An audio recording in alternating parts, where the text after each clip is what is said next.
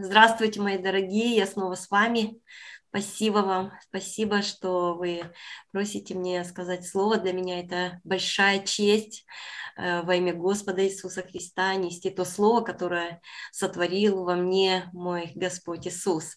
Мир и благодать вам от Господа Иисуса Христа. Наш всемогущий Отец прислал духа утешения и обучения в нашу жизнь благодаря Иисусу.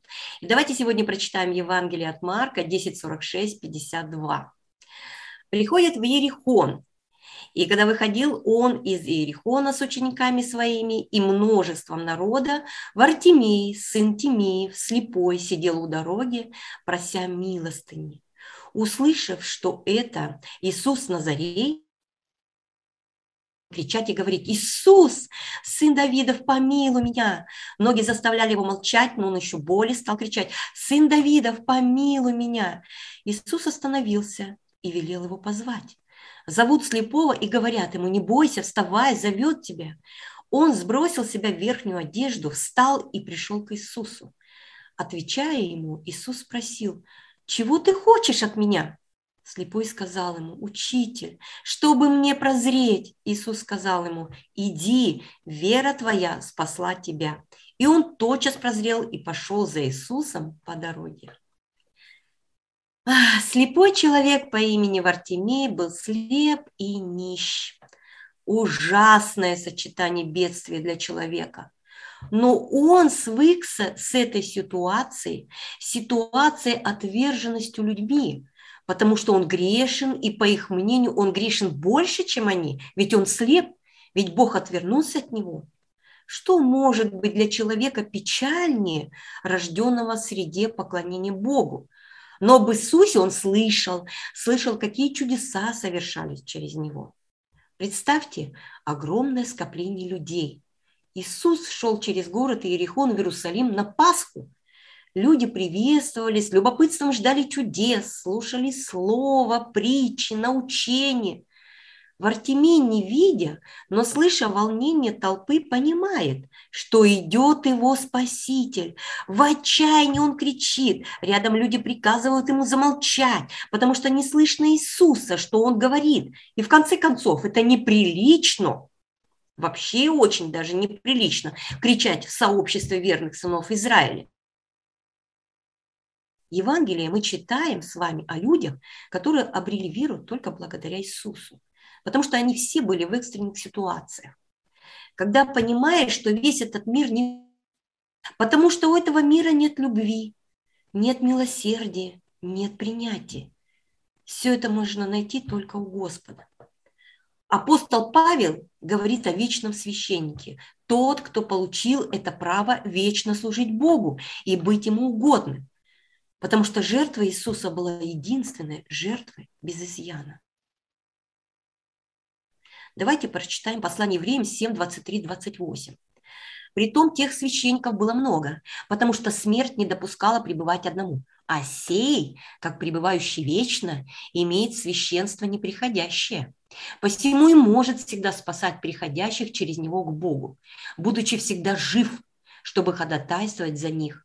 Таков и должен быть у нас первосвященник, святой, непричастный злу, непорочный, отделенный от грешников и превознесенный выше небес который не имеет нужды ежедневно, как те первосвященники, приносить жертвы сперва за свои грехи, потом за грехи ибо он совершил это однажды, принеся в жертву себя самого. Ибо закон поставляет перед священниками человеков, имеющих мощи а слово клятвенное после закона поставило Сына на веки совершенного. Иисус жив всегда и всегда будет принимать себе людей, призывающих Его, верящих в Его могущество и силу, потому что своим поведением мы показываем Ему, как мы верим в Него, и ничего не скрыть, от Него ничего не скрыть. У нас с вами есть вечный живой первосвященник, который за нас с вами принес единственную жертву Богу. И сегодня мы с вами с дерзновением обращаемся к великому совершенному живому Богу, как Отцу. Это чудо, которое открыл нам Отец. Иисус спросил Вартимея, что ты хочешь? очень странный и может, ну, я не знаю, ну, сложный вопрос. Ведь в этой истории все же понятно, что же может хотеть слепой и нищий. Когда мы видим Иисуса, и он спрашивает, что ты хочешь, Ирина? Она что? А что и на самом деле я хочу? Потому что Вартимей после исцеления пошел за Иисусом. Он не побежал зарабатывать деньги, строить дом, жениться, ухаживать за родителями, а пошел за Иисусом и стал его учеником, потому что для него пределом его мечты стало быть последователем Иисуса. Кто вы сегодня? Ученики Христа или люди, пользующиеся только благословениями Бога? Определите для себя, что важно для вас – называться христианами или быть христианами. Желаю, дорогие мои, чтобы вы, как Вартимей, обрели это драгоценное зрение, жемчужину вечной жизни. Пусть Дух Святой наделит вас этим даром видеть главное, не размениваться на мелочи. Аминь.